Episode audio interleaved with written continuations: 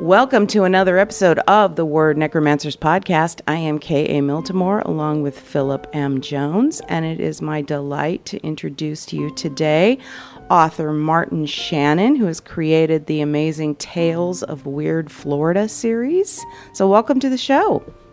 Well, thanks a lot for having me.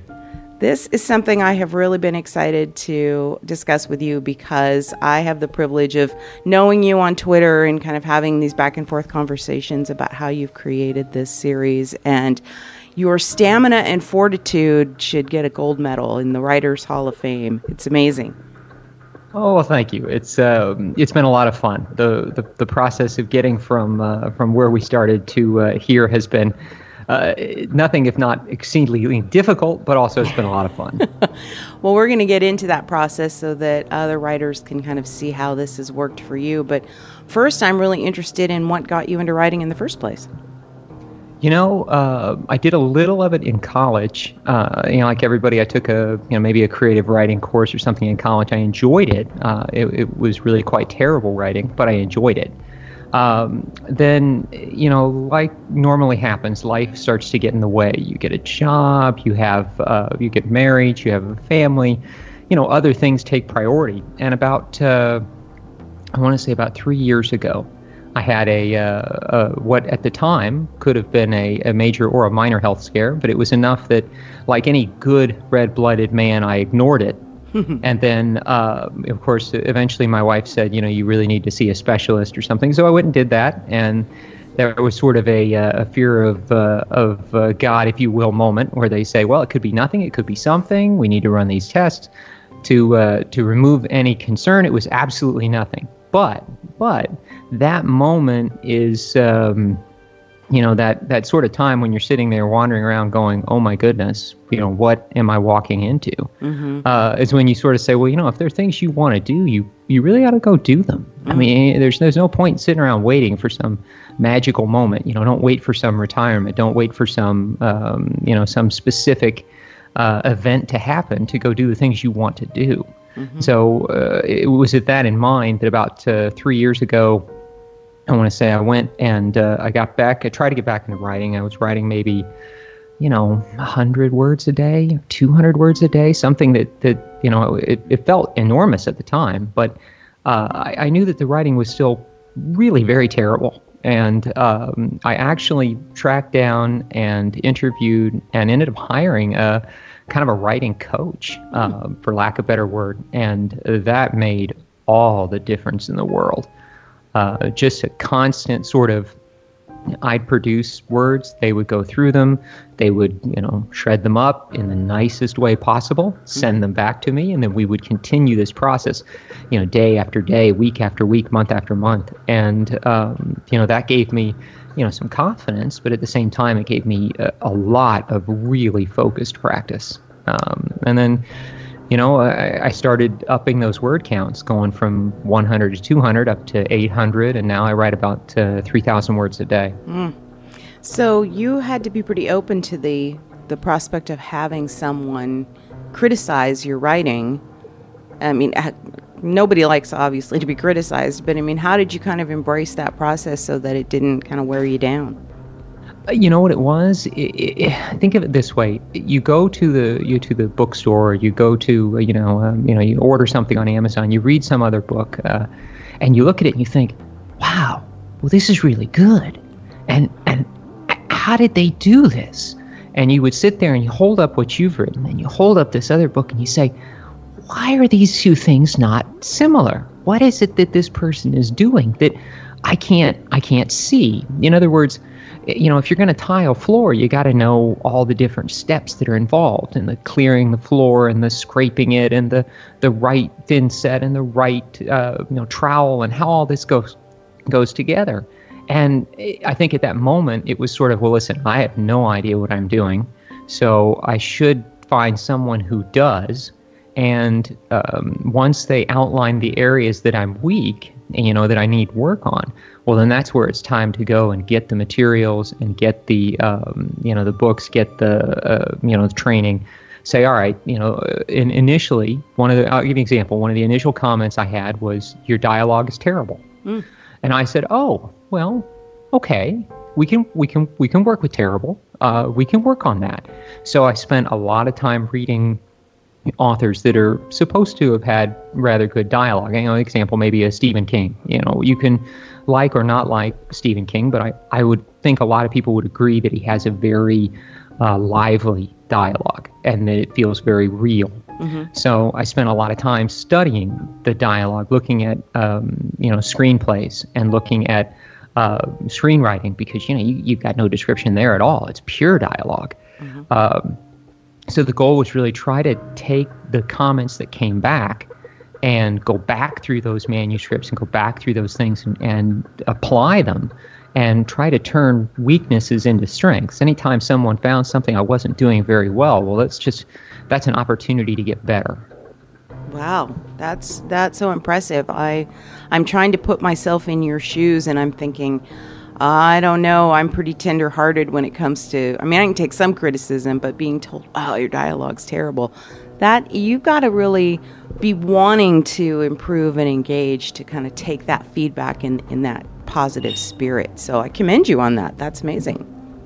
Well, thank you. And in case that my book coach happens to be listening, I don't know that they exactly said terrible, but plenty of other people did. So, uh, just to just to set the record straight. No, I, I mean, I, I think that you know, if if you've ever been involved in, in sports, and I spent a few years, uh, especially as a, as a kid, involved in a number of different sports, and if you've ever been involved in sports, that's kind of that same concept where, you know, the great coaches will find what you're good at, and of course, put you in a position to to excel because of the skills or the, the, the trainings that you have.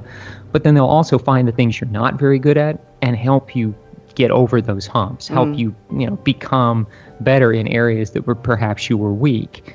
And I mean, it's it, what do we used to say? It's like uh, it's like pushing the problem around the car, right? Mm-hmm. The car is still the car at the end of the day. So just because I fix the, the, the engine doesn't mean the windows are going to work great, or doesn't mean that we're not going to push the problem into some other area. Mm-hmm. So you know, I could work on dialogue for for many months, which I did, and of course, that means descriptions start to slide a little bit. You know, I see people like you and others, and I think, well, dang it, they are good at describing stuff.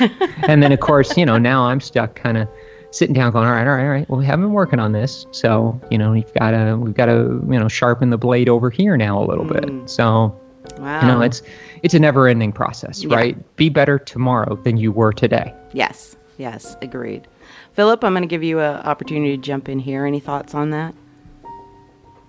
I was gonna, I was gonna say I feel like um, my writing story has a shares a lot with yours in getting um, a person to come in and look at what I did, excuse me, and give me some feedback. How um, how many times did you like?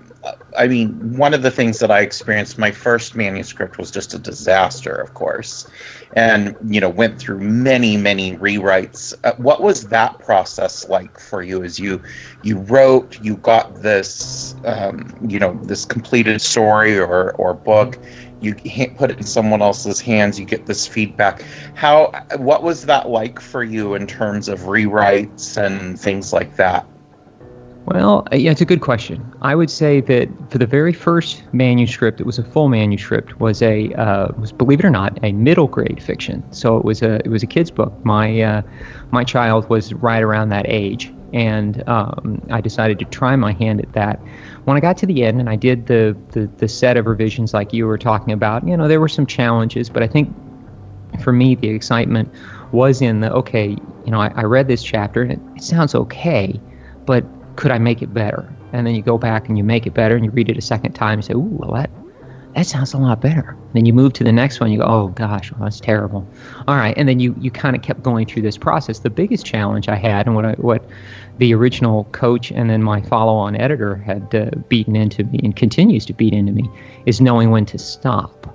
And that mm-hmm. is uh, is the true uh, to me. That's the true mark of greatness: is knowing when to go.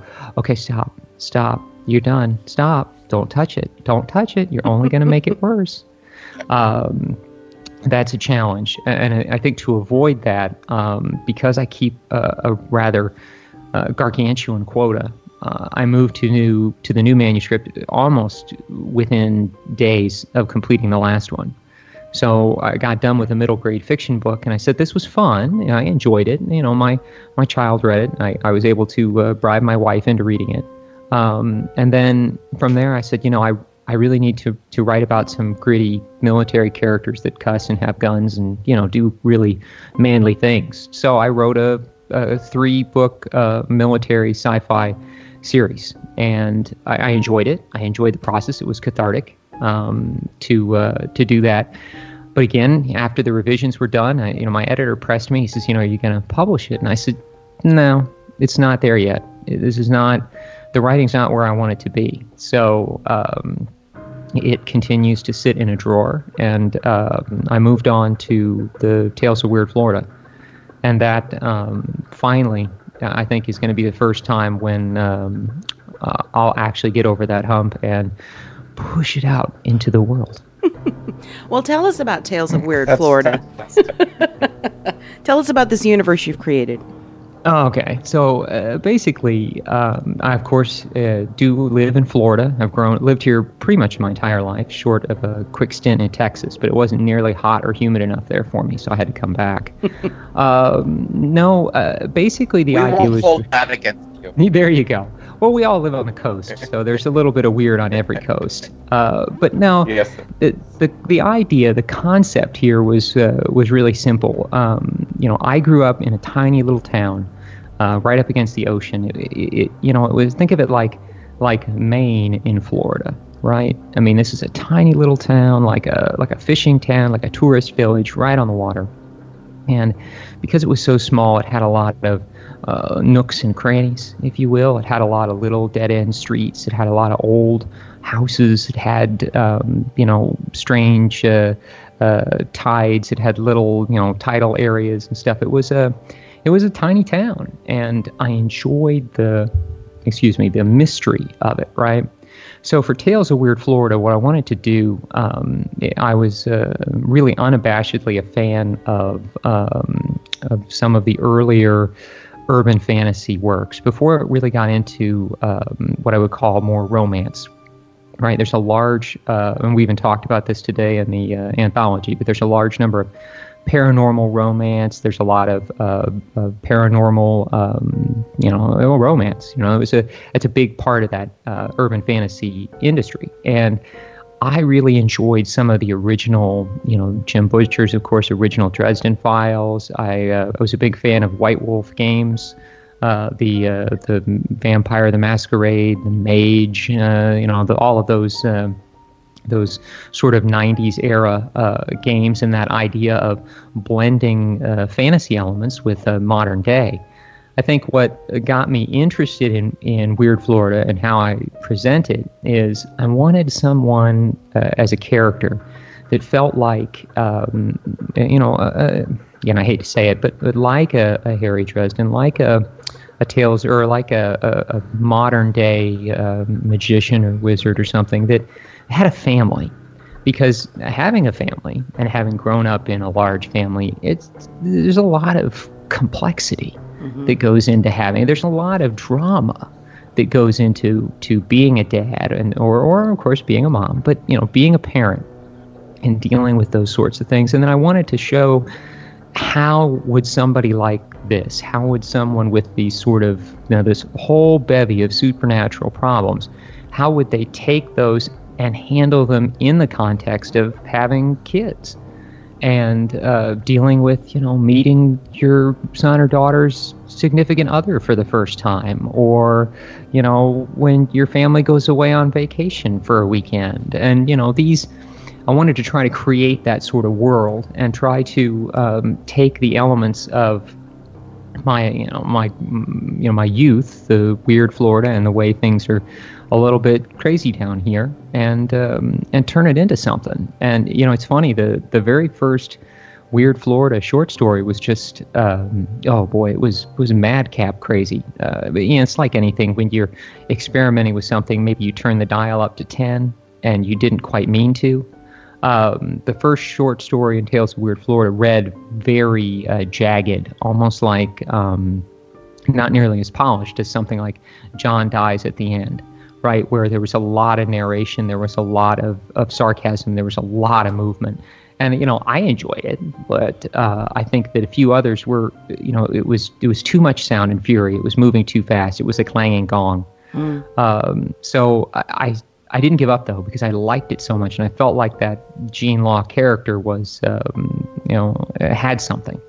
So uh, I took a course on uh, on short stories because I felt like I was terrible at them, and um, and worked on that and started using that Lester Dent pulp fiction model and produced 12 of them as I wrote these uh, these five novels. That it just was it was a fun way to really get to know these characters and to get to know the you know his interactions with his wife and his kids and all those sorts of things. And you know it, it's weird. They say that that once you get to know them well enough they kind of direct the plot you know? Mm-hmm. they start doing things that you you sort of you know, you almost feel like you've got to sit there and just chronologue their actions, and mm-hmm. you, it's very difficult to uh, predict the movements they're going to make one day to the next.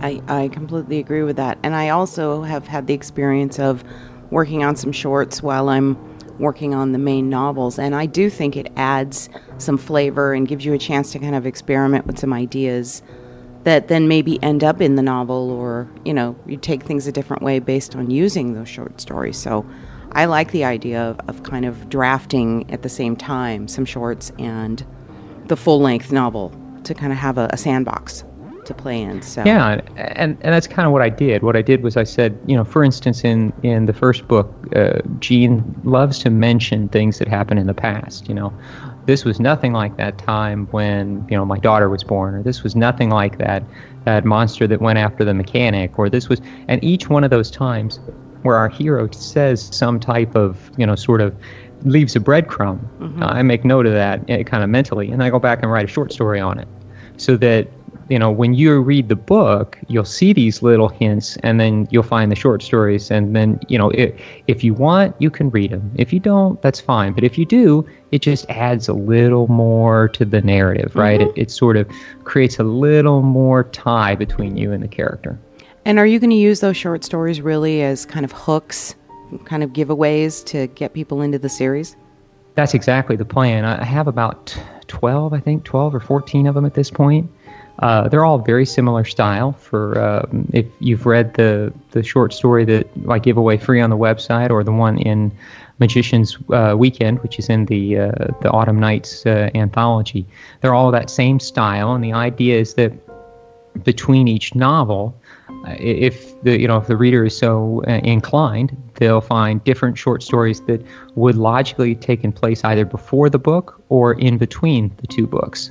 So um, they provide sort of a, um, you know a, something to tide you over, right? Mm-hmm. It's not the full main course, but it's a snack. well, I have been reading Dead Set, which is the first of the series, and it comes out the week of Halloween, correct? Yes. Yes. And I immediately envisioned because I'm a I'm very visual and I use a lot of pop, pop culture references as I'm reading. I thought this character, Gene Law, is Bruce Campbell. He is Ash versus the Living Dead in his dry delivery, in his humor. Just I could just picture Bruce Campbell in my head so vividly as I'm reading. And I mentioned this to you and you said that Bruce was actually somebody you had envisioned as you were writing. Yes, 100%. In so, fact, Bruce, if you're listening right now, you just just drop me a line and right? i tell you all about it. We have a great conversation. Uh, you know, Netflix, Amazon, this is that's the right guy you want for your Tales of Weird Florida make. Absolutely. Uh, no, it, it, really was. He was the, the, the guy I had in mind. I mean, I I remember him uh, from a, uh, a very uh, unpleasant uh, tonsillectomy recovery and watching, I don't know how many uh, episodes of Burn Notice, yes. probably 70, 80 in a five day period. You know, tonsillectomies are terrible in your 30s. Um, but yeah, he um, he was the right guy, the right delivery, the kind of the, the mental picture I had as I was uh, as I was putting together the books, and that's why I found it so humorous when you when you pointed that out. I thought, oh my goodness. All right, well, I guess we I guess we captured it okay then. You did, you absolutely did. And this brings a question that I want to pose to both of you, and I actually brought it up with um, some folks at a book um, festival, some other authors. How do you feel popular culture things like, let's say, Game of Thrones, which is, you know, this mega phenomenon that people that aren't even familiar with the books, you know, watch the HBO series, or you've got um, The Walking Dead, right, which is mm-hmm. has this huge impact on zombies. How do you feel those pul- those cultural phenomenon in another media impact the authors of those genres? So, if somebody who, who writes a zombie in the zombie zone, right? Are mm-hmm. they are they naturally kind of forced to go along with what's now currently popular?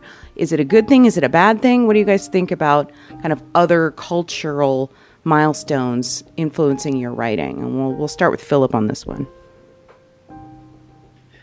I don't know that they influence my writing so much as it just um, maybe a little bit in the sense that I feel a little more safe exploring themes that maybe before would have been too nuanced or maybe too niche.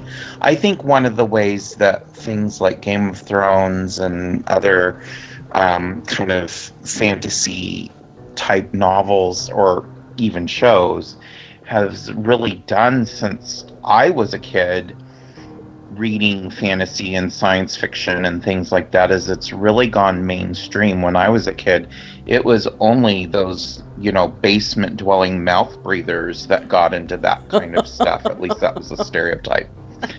And now it's so mainstream that I mean, you know, you have, you know, the popular kids at school playing Dungeons and Dragons, whereas, you know, that used to not be the case.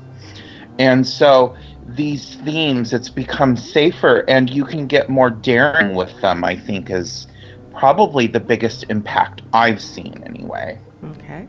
Martin, what do you think? Uh, yeah, I am um, a card-carrying member of that mouth breathing breathing uh, group in uh, in my youth. Um, no, I, I, listen. I, I got to tell you, you know, it, it, it really struck a chord with me about um, I was about three years ago. Uh, a very very close friend of mine, um, uh, who I'd played uh, D and D and God knows how many other games with over the years.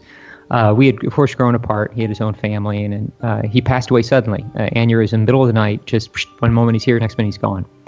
And um, the very sad, but it, it, got me thinking again about that. You know, just like before, that whole if you want to go do something, you go do it. And I had noticed that I sort of walked past the uh, the Dungeons and Dragons books at Barnes and Noble from time to time, and you know, I'm still from that that '70s era where you know, you know, nobody needs to see that you have these things. You got to hide this stuff, right? You don't want anybody to know that you.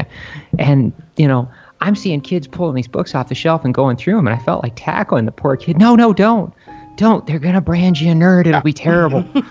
so, uh, you know, I, so then I, I but it, it was cute. Is I still couldn't buy the stupid books. I had to go on Amazon and order them. Hmm. And then when they got here, yeah, I know, a, a terrible hang up. They showed up, and you know, my, my sweet wife, she's like, "What's that? Nothing. It's nothing. It's nothing at all. I just put it on. It's just uh, just some things I ordered. It's nothing at all." And of course, you know, I wait like till my whole family. Yes, right. Of course, you know, it really was. It was terrible. And then you know, so I go and I, my uh, my family goes to bed, and I'm like, oh, let's just go get those books out here and open it. And I swear, I stayed up for a solid oh, two hours at least, um, you know, kind of leafing through these things. One, oh my God, like you said, this stuff has become mainstream. There's color on these pages. Holy cow! I mean, the, the you know, I remember when we had scribbled notes in the corners, and I mean, it looked like something Gary had, you know, Gygax had whipped up in his basement, which I think the first ones were. So you know, you, I think so. yeah, you know, so it was, it, it, it's, you know, it's, you want you want to be happy to see that happen, right? And, you know, I've, I've talked about this to people before. I, you know, the more people that get into something that you're interested in, the more attention gets paid to it. And a lot of times it, it improves, right? I mean, more people coming in the door means there's more options, there's more items, there's more. I mean, I, I've gone back just recently and looked at the RPG world and thought, oh, I don't even recognize it. It's it's grown yeah. immensely, right? It, it's changed so much. Um, you know, I'm I'm, I'm really hoping that people get into banjo the same way. Because if I could really get people into clawhammer banjo, it would. No, I'm kidding. um, but it would it would help me a lot. No, um, bottom line, I, I, think anytime something becomes popular, like the the underworld movies, right, or the um, you know some of the other uh, what is it lost girl on sci-fi right some of that urban fantasy becomes popular that um, that it helps and it raises an awareness sadly i'm kind of of the opinion there are there are people that like to read and there are people that don't mm-hmm. and you're you're always going to have a, a, little bit of both right and, and there'll be plenty of people that will watch all of the game of thrones but they won't ever crack a book because it's just not it doesn't appeal to them it's not what they want to do mm-hmm. but the people that do enjoy Game of Thrones and that want to read the books and read the books, well, now all of a sudden that they might start looking around for something else. They might stumble across something else that's similar, and it might, it, you know, something that maybe didn't exist before. Because now there's all this new attention, you know, uh, applied to it, and maybe some creative person out there gets a, a bee in their bonnet to go write something else, and you know, all of a sudden there's there's whole new opportunities. So it, anytime you're watering that garden, it can't be bad. I, I think. Mm-hmm. I think there's also yeah. it adds a um, there's there's a seasonality I think to some of these genres. For example, I, I feel like Twilight and that whole Twilight craze and the glittery mm-hmm. vampires mm-hmm. and all that stuff.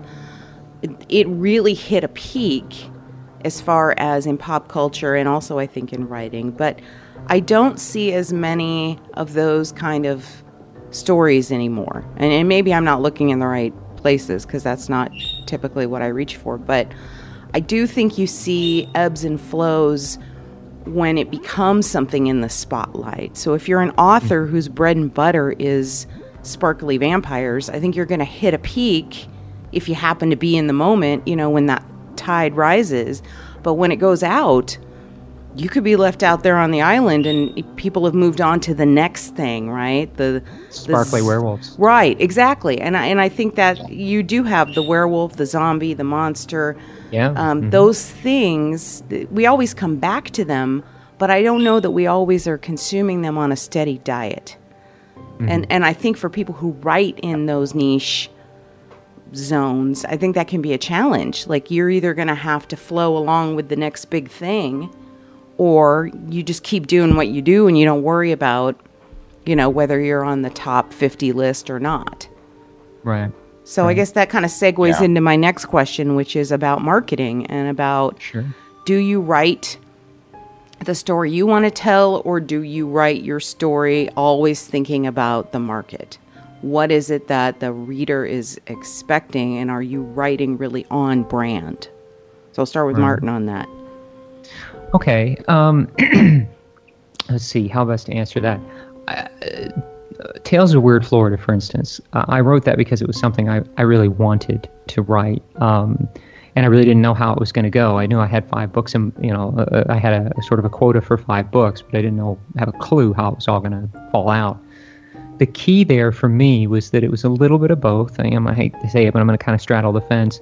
I looked at the we'll, we'll call it the adventure side or the uh, the non-romance side of urban fantasy, and I felt like it was it, it, there there was still a goodly bit of room there, and there was still a, an opportunity to to slide into a spot there, and I also felt like um, there hadn't been a new uh, Dresden Files book in I think four or five years, so there was a there was probably some some individuals that were very hungry for something that was you know again not the romance but more of a, an adventurous uh, thriller slash mystery or uh, urban fantasy. So I sort of I, you know, now listen, if I woke up tomorrow and it was wildly popular and Bruce Campbell calls me up and we're off and running, well, you know, hey, that's great.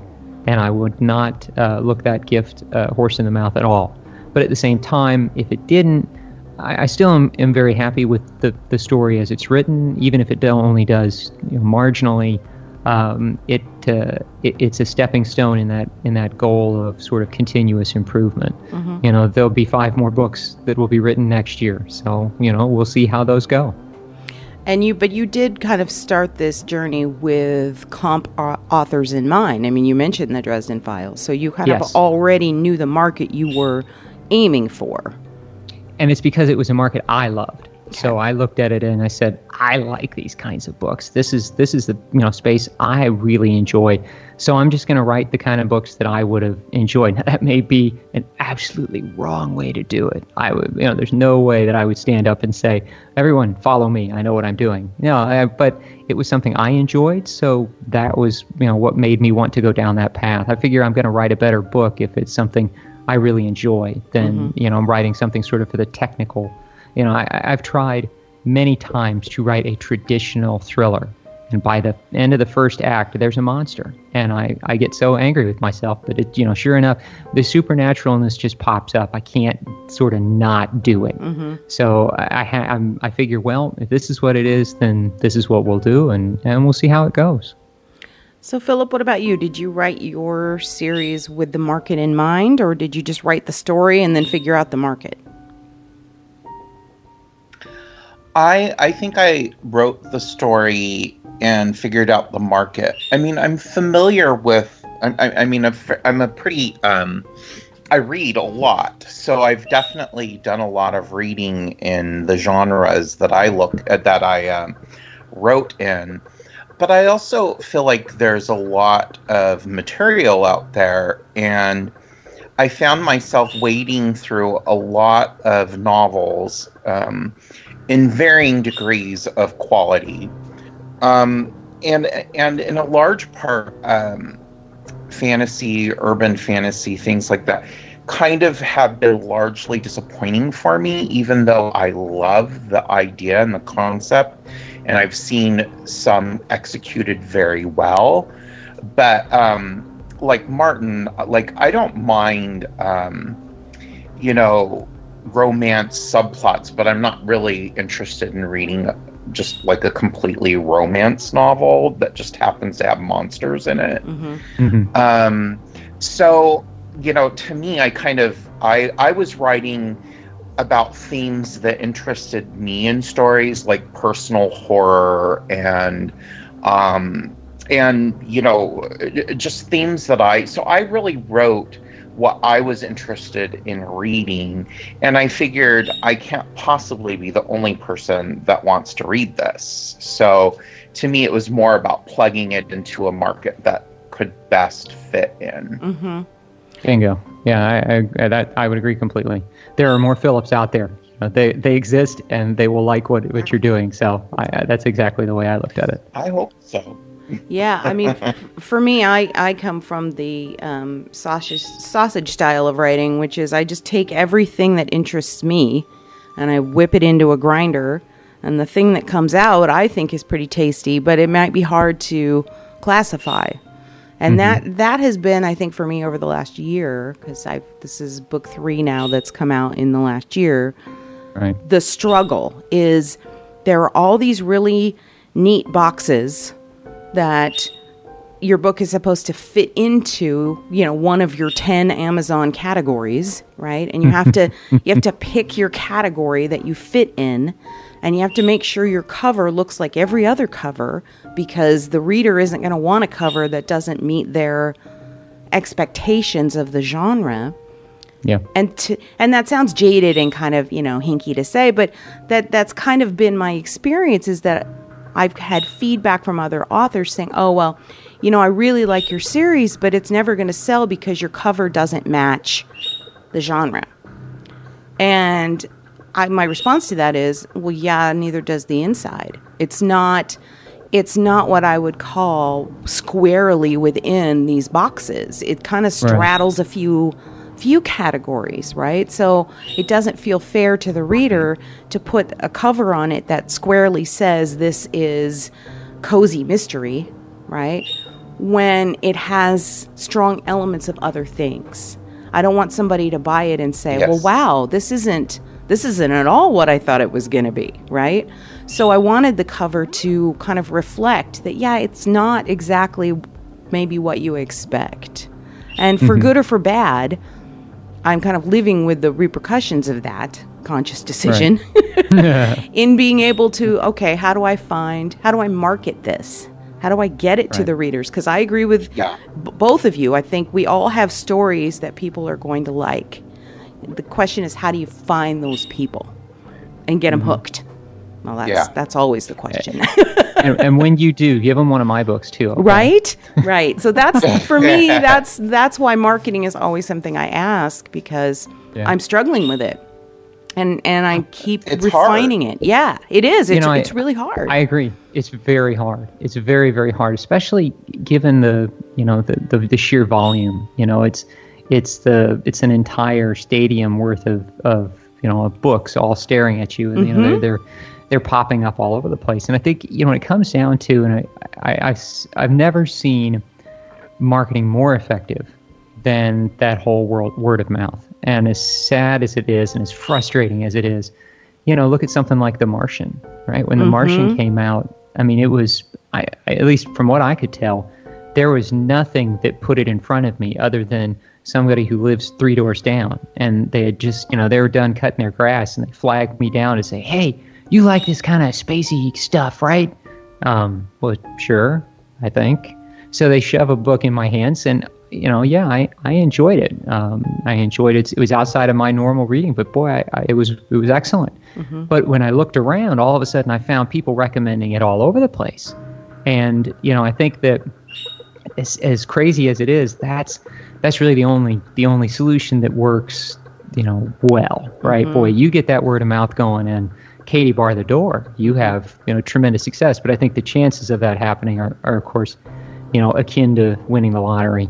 Um, you know, the right person has to hit it, and they have to read it, and they have to tell the right other people who tell other people, and yes yeah, it's it's it's slim. But boy, that's a scary, uh, scary good problem to have. Wouldn't Wow. it be? Yeah. Well, Yeah. that that an- that kind of dovetails into the whole philosophy of reviews. Mm-hmm. Um, you know, independent authors in particular, um, I think walk a fine line of um, imploring their readers, please give me a review, right? Because it's so important for visibility.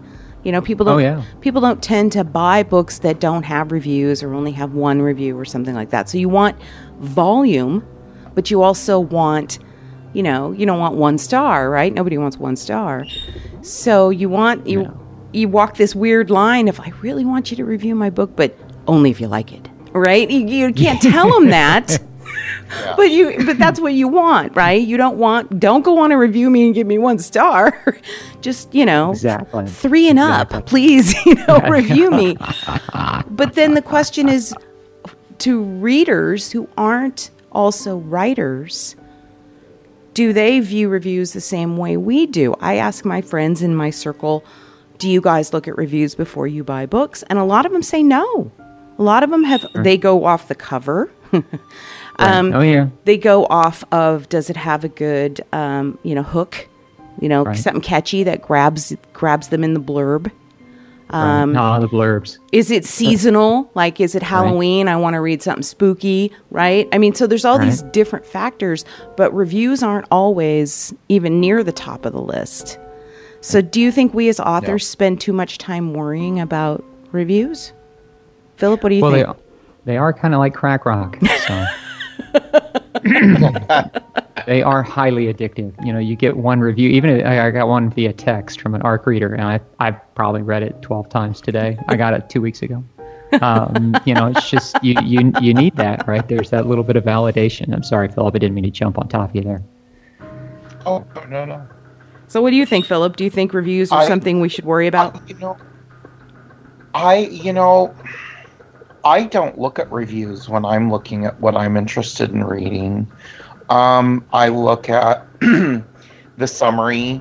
Um, I, I also rely on word of mouth from friends of mine who you know make recommendations.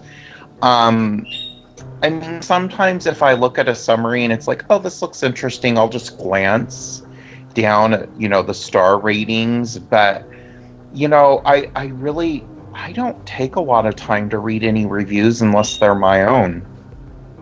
interesting And I think that what I've been told um, by my publisher is that on Amazon, anyway, in order to really get caught up in the the tides of of um, getting picked up and being noticed there, you have to get about 50 reviews in, which is nigh impossible.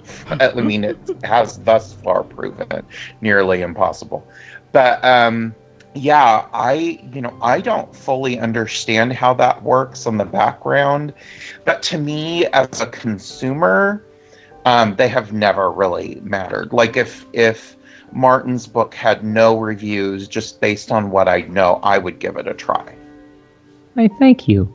What about you, Martin? Do you read Mm-hmm. reviews? Do you look for number, quality? What do you look for? Well, again, I think as an author, um, reviews are are uh, essentially lifeblood. Um, you know, we become almost review vampires as time goes on. Without them, I, it, it's hard to function. You know, that's I I, I have been uh, the guy that wakes up first thing in the morning to see if any of my ARC readers have sent me any anything anything anything anything. You know, I've gone so far as to maybe poke them gently. So, how are you today? is all is everything good with you? Oh, is that How why you send me messages? family? Okay, good to know. yeah. Well, so so that's as, that's that's me speaking as the as a, a writer, um, but as a as a reader, I've always been far more apt to hit the button to say, "Let me see that first page. Hmm. Let me read the first three lines." If you got me in the first three lines, if they're if they're clean, if their craft is is is there, if the first three or four lines, if and, and even more so, if I'm going through and I find myself on like the third page, right? Then oh boy, now I'm gonna buy the. I don't even I don't even I don't pay any attention to the reviews- at that point at all. If the first page or if the first even three or four lines catch me, then I'll, I'll give it a shot. Um, you know, to me, that's that's the nice thing about that whole Amazon ebook because it's it's like those old days of being able to walk in the bookstore, pick it up, open it up, read the first few lines, and then tab forward, you know, thumb your way forward halfway through and just grab a paragraph and, and read it and see if the if the flow was the same. You know, did they did they put all their effort into that first chapter and then they just mailed it in in the second half? Um, and you know, of course, if those things sort of balanced out, then yeah, hey, this has got some potential. Um, but uh, no, as an author, um, you know, reviews are uh, are most assuredly lifeblood. Without them, we'd probably just shrivel up and die. It's funny you say that because I'm the complete opposite. I never use the look feature, ever. Oh, really? Interesting. Um, I always skim through the reviews. Um, I always look for volume of reviews. Oh, so I'm hosed. No, I mean, I, I think I'm in the minority. Honestly, I do. I think I'm in the minority. Um, I just, uh, for some reason, I've never gotten into the habit of using the look feature. Um, I think I don't know what it is. It's just I have to feel this connection, and maybe it is from the blurb, and maybe it is from that peer uh, validation. You know that, that somebody else has gone first and said, "Yeah, you're really gonna like this." Right. And then, so I give that some credence and not individual reviews so much, more just the collective. If most Okay. people like it, to me, that weighs more than one really stellar review. I see. So Oh, that I- makes sense. You know, but Yeah. I'm, I'm an oddball, so there's no news there. Um, hey, listen, they wouldn't Well, I put the reviews up all- if they didn't get value. So Well, let's. I think we all look for different things, right? Yeah. I mean, I don't think. I mean, you know, I'm not going to say I never look at reviews, but that is not something I normally do. And I do use the look feature, but I'm the only thing I look for when I'm doing that is I just don't, I don't particularly care for first person writing. So if a mm. book is in the first person, I usually just go unless it's something really gripping, I put it away. Interesting. Not my style. Okay. Fair. Well, that's good to know. yeah. So let's segue a little bit into how Martin crafted five novel, novels simultaneously without losing his mind. So tell us So how that, all last part went. may not be true. so tell us how that went. Um, it was a it was a very much a unique experience. I don't know that I would. Um, well, I mean, I'm still somewhat in the middle, you know, in the in the tail end of it now. Um, it, it was it was a very odd way to go about doing things, um, but in, in the end, it was uh, it was a lot of fun. Um, essentially, I wrote the first book, and I made sure to pepper it, like I said, with all sorts of hints to events in the past, or or names of things, or names of places, things like that. That you know that uh, I, even I didn't know what they meant or what they were. You know, maybe Gene would, you know, talk with disdain about something that happened in the in the Glades four years earlier, and I would think to myself, "Huh, I wonder what happened in the Glades four years ago." No idea. We'll find out. And the story would continue, and then when we, as we got into these deeper books, they, those those uh, opportunities that you know that, that, we talk about or that the characters would would discuss they could become parts of those future books. And the tremendous challenge, like we said, was to reach something like book four and book five and then say, okay, so this is finally what this means.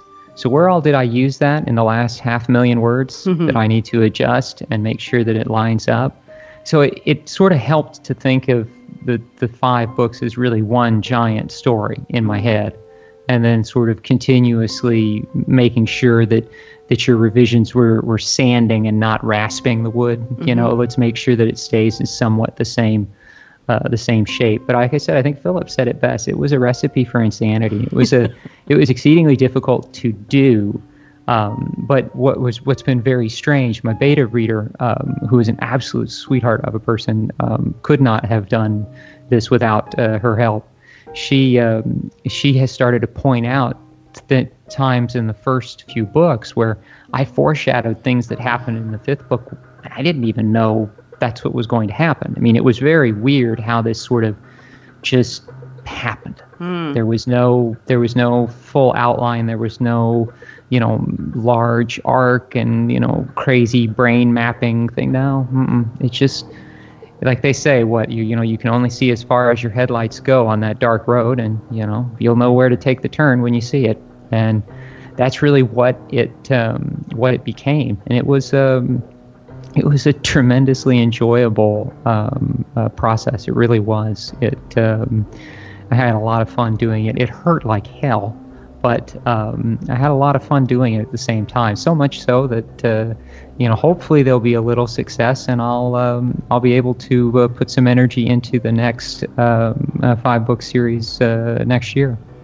Well, I remember some conversations we had when you were working, I believe, on the fifth book, and then you would say, mm-hmm. "Oh, I've got to go back now and edit book one or book three yeah. or book two or whatever."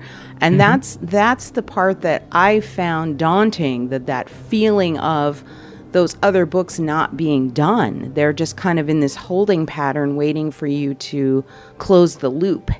And I thought, mm-hmm. I, I don't think I could do that. I think I mm-hmm. have to be more linear and even if I box myself a little bit into a corner in a later book, I'm mm-hmm. still using kind of the framework of the house from book one mm-hmm. to lean on, right? Sure. But yours was oh. more of a of a fluid process, and that's the part that yeah. I found really amazing. This kind of fluidity where you kind of went between all five at the same time.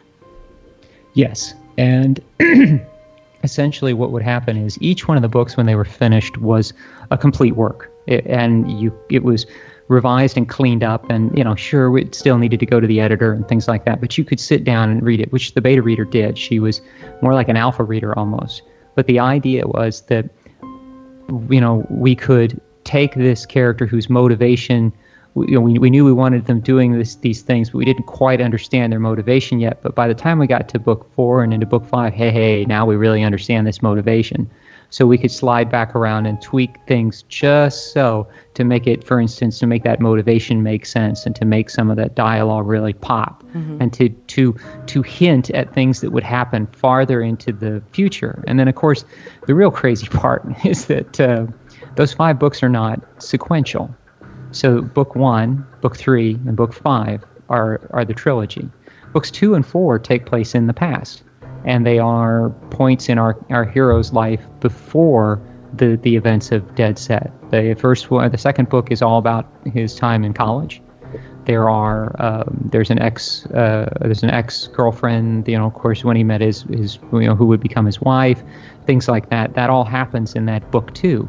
So not only was this a continuous sort of mental narrative, two of the books actually took place before the other three. Mm. So it, the entire time you had to make sure that you never hinted at something that someone wouldn't know at the time that they would have known to not know it. You know.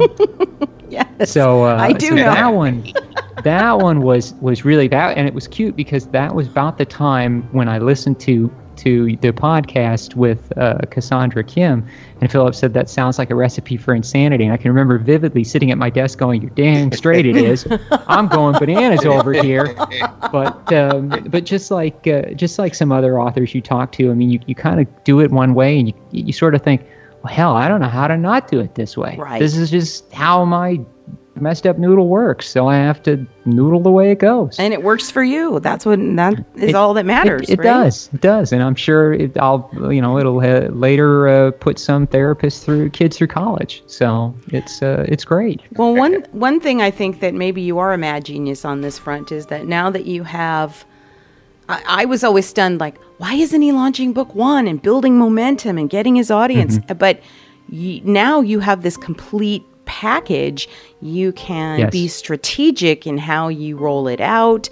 Like you're picking Halloween to launch book Mm-hmm. one. I mean, you're being very deliberate.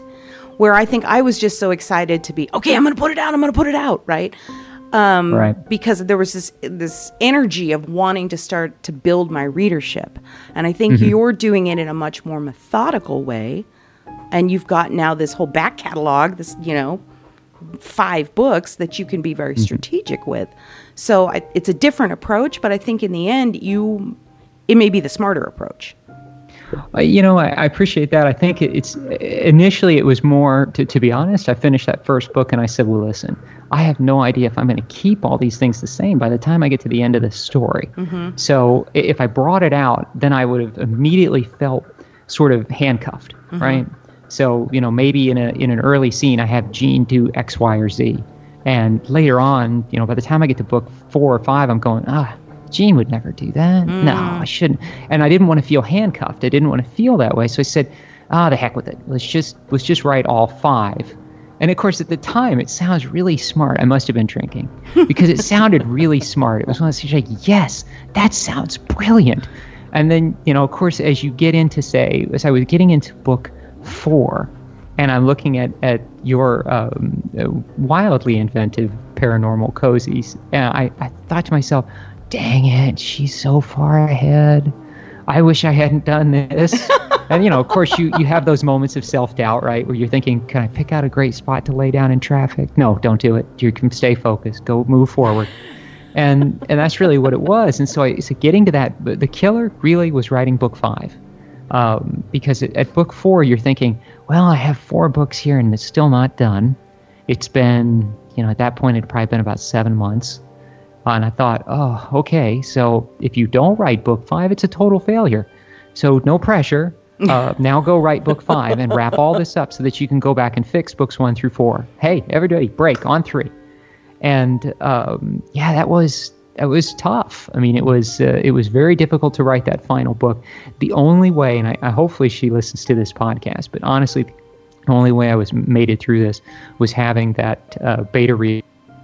It, it was really crazy how that all went down. Um, at the time, she was a this this kind of assistant or secretary for my editor, and um, he sent me a nice email and he said, "So, you know, this is my secretary was reading your manuscript and you know asked if she could take it to lunch and you know read it that evening and you know basically read the book. You, do you mind?"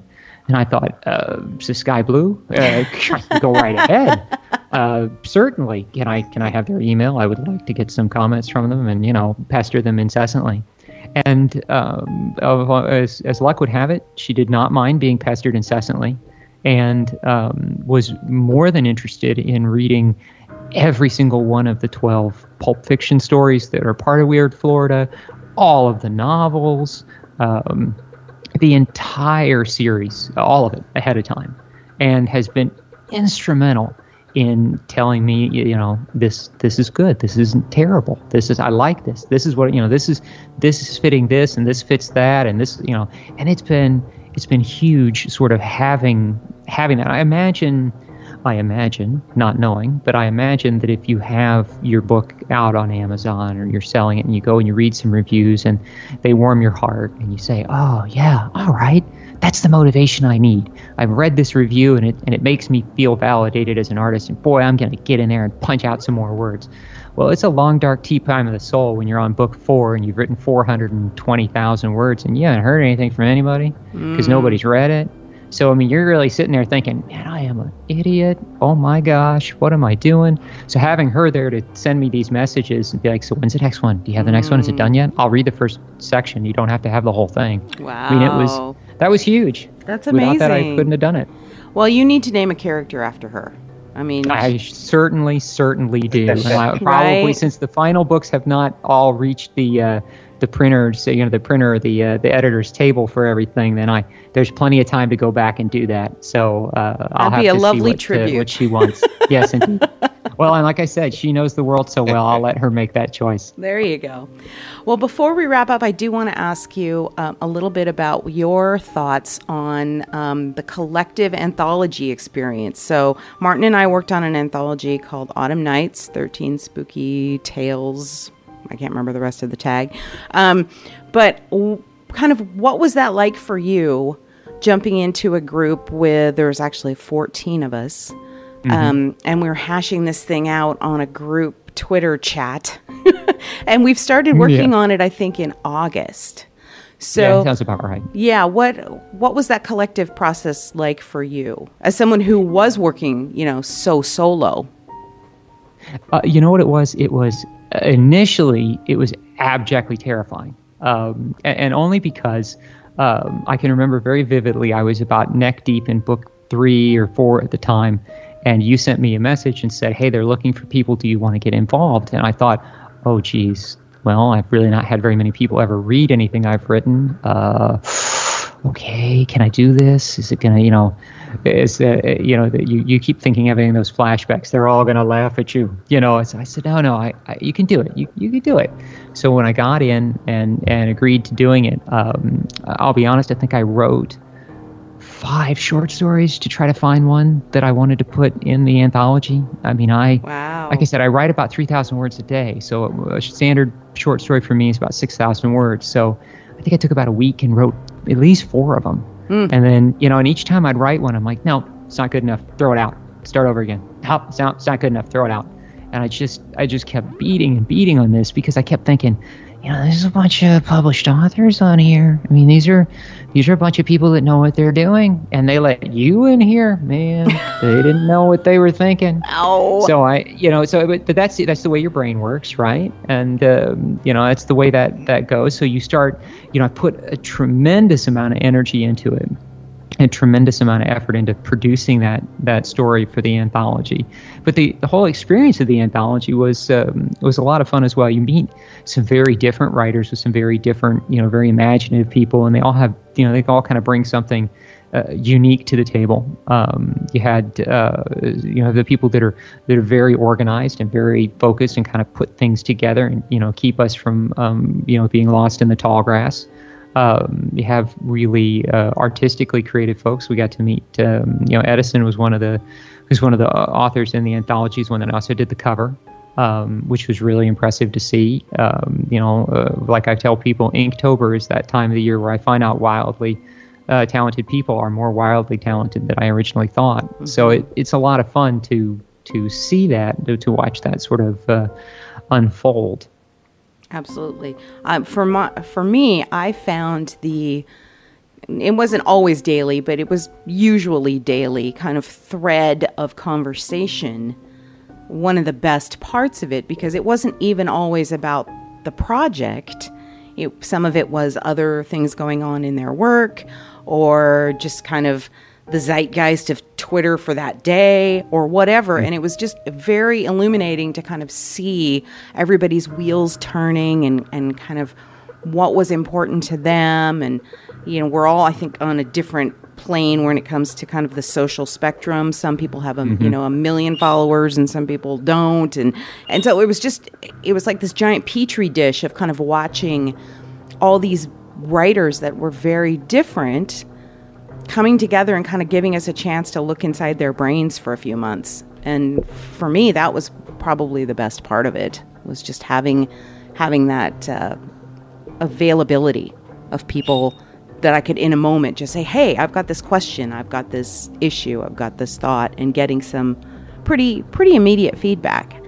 So that yeah. uh, I actually um, put a dedication in book three to to the group because I did find it really useful to kind of have just that sounding board when when things, you know, I needed a I needed a little writer pick me up. So um, it was a great project. So for anybody who likes spooky shorts, um, we'll give a little plug here and and uh, hope that you check it out because all the net proceeds go to the ASPCA. So and Martin did all the formatting using Vellum, and I'm so jealous of that program, but I don't have a Mac. Um, yes, but just like a monkey, I can press buttons like the best. Oh no, it's beautiful. It is. it did turn out nice though. It's it a work of art. It's really the formatting is tremendous, especially with the little black kitties kind of sprinkled yeah, through the whole yeah, thing. Yeah, we do. We put those little black cats, and that was the other day. I was on uh, was on Twitter, and someone's uh, some someone I guess was avoiding laundry and reading a book, and you know I'm doing the the whole uh, CSI treatment. Like, wait a minute, zoom in so I'm zooming in on that book. I'm like, wait, that's the, our jumping that's cat. our book. So I'm zooming and zooming and zooming. I, that's I, we put that together. So um, it was hysterical because I, I was it was one of those sort of surreal moments of somewhere in this world there's a person avoiding laundry, right, and they're reading our book, right. Whoa, all right. So that yeah, that's uh, that's pretty I mean, cool. That, that's really it is. It's cool, and it's kind of part of the magic of, of really this uh, the whole experience. Um, Absolutely. You know, yeah, you you want to have that success. You want to have those reviewers. You want someone to to read the book. Um, but I think at the end of the day, just really even just knowing that there's somebody out there that, that read it or enjoyed it, or as I've told the beta reader, if they walk away and, and carry a little of it with them after they're done, then you know that in and of itself is the uh, is our truest form of immortality. Agreed. Agreed. So we've come to the end of our uh, time, but I'm hoping, and I didn't ask Philip ahead of time, but I'm hoping he may have one of his special words for us, um, where we. I do. Good. Try to guess what a, a old word that's fallen out of use means. Um, Philip is a master of finding these obscure words, so he's going to try and stump us today. All right. well, I got I got one that I think super easy, and it is a noun, and the word is paedophage. Whoa, paedophage. Hmm. Yes, it's spelled P A E D O P H A G E, paedophage. Hmm. I'm going to let Martin go first because I still need to think. I have no idea. And you said it was easy. That's the worst part. Paedophage. Wow.